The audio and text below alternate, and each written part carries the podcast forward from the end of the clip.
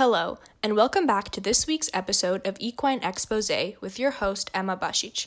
This week, we'll be discussing the dark side of horseback riding. We have a lot of ground to cover, so sit back, listen, and be prepared to question everything you thought you knew about the equestrian industry as we uncover some of its well kept secrets.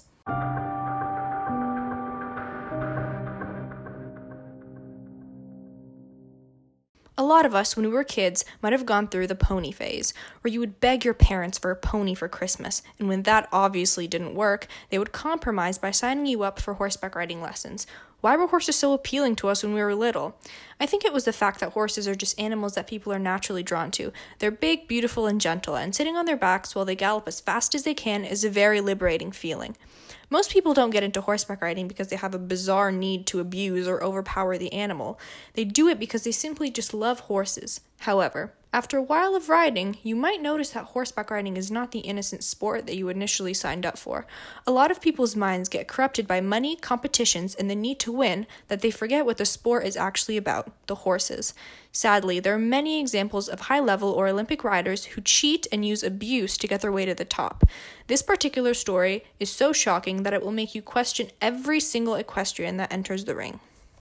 Andrew Kocher was once a respected FEI, Fédération Équestre Internationale, or International Federation for Equestrian Sports, rider, horse dealer, and horse trainer. He represented the USA in many competitions, such as the FEI Jumping World Cup and the FEI Jumping Nations Cup. However, his masterful career of many years suddenly came to an end when he got exposed for horse abuse.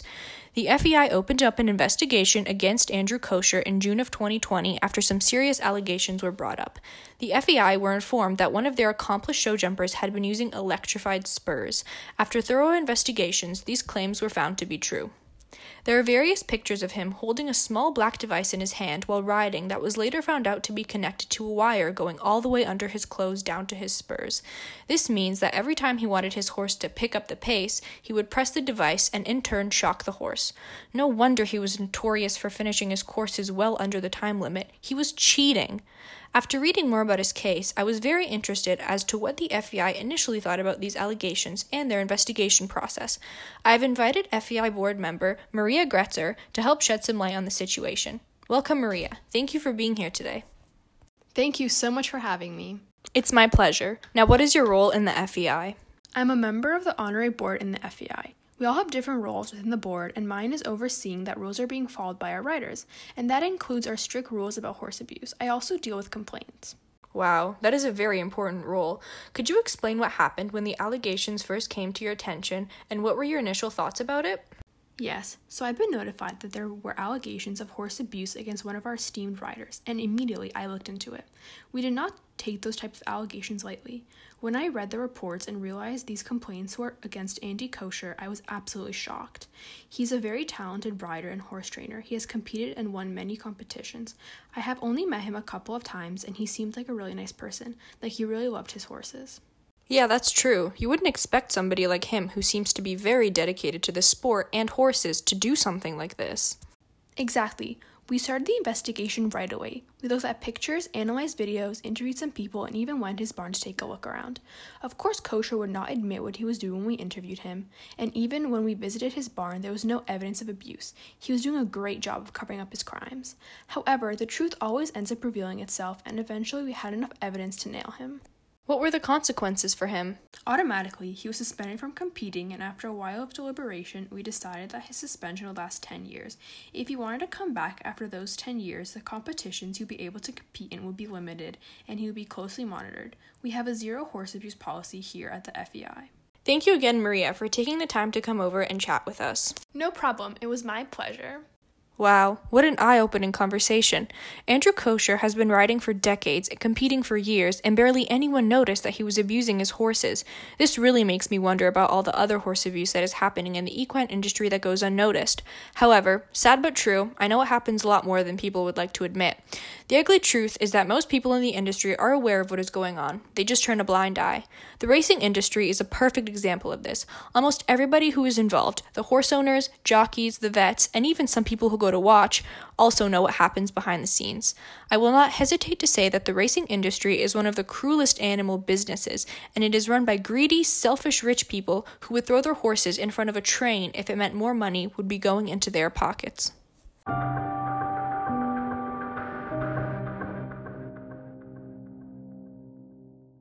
The abuse in the racing industry is no secret. There are hundreds of thousands of videos online exposing what happens behind closed doors. PETA is notorious for their undercover investigative work at slaughterhouses and abusive animal facilities. They have been to multiple racing barns, secretly filming and observing the unethical acts carried out by some of the racehorse owners and jockeys.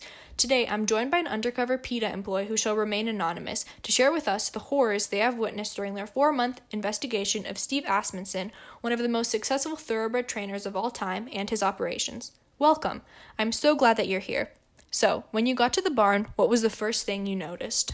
Well, at first glance, it looked like a regular stable. Nothing seemed out of the ordinary. I definitely couldn't tell anything suspicious was going on until I went in and started my undercover investigation. Can you describe some of the things they were doing? How were the horses being treated? I don't think there was a single horse in there who was not sore or injured in some way. I'd spent the most time with Scott Blasi, who is Asmussen's chief assistant trainer, and I was constantly following him around from horse to horse as he would inject each one with a drug cocktail. Since every single one of their horses was injured, they don't have time to wait for them to get better before the races. Time is money, so they inject them with a handful of drugs so they are able to continue racing.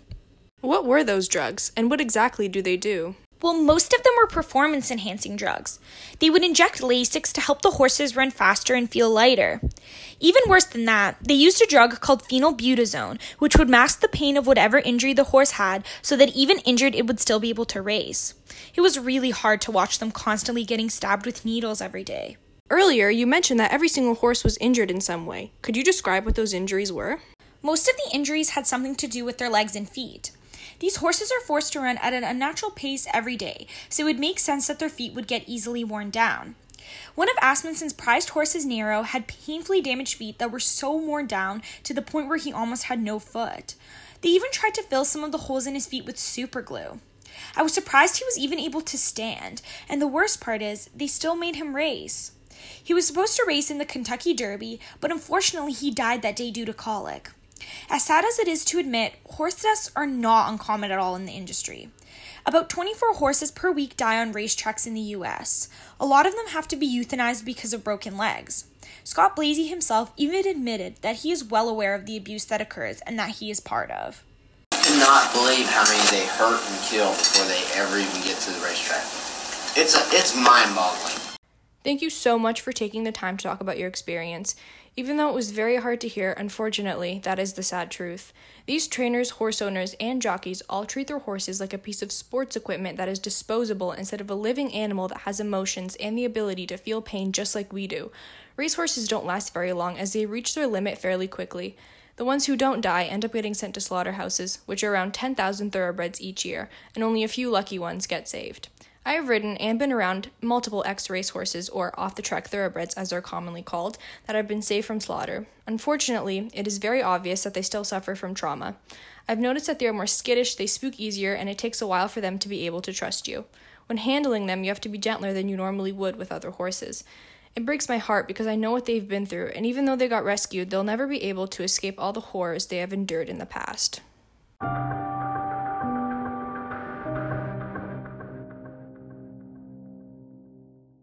That concludes this week's episode of Equine Expose. I hope that you have gained some valuable insight on the hidden and cruel parts of the equestrian industry. I hope you keep this knowledge with you the next time you see a race or a Grand Prix jumping competition on TV, and remember that they're only showing you what they want you to see. However, don't let what was said derail your image of all equestrians. Most of us would never participate in abuse and ride simply just because we love horses, because ultimately, that's what this sport is about. Thank you for listening and see you next week.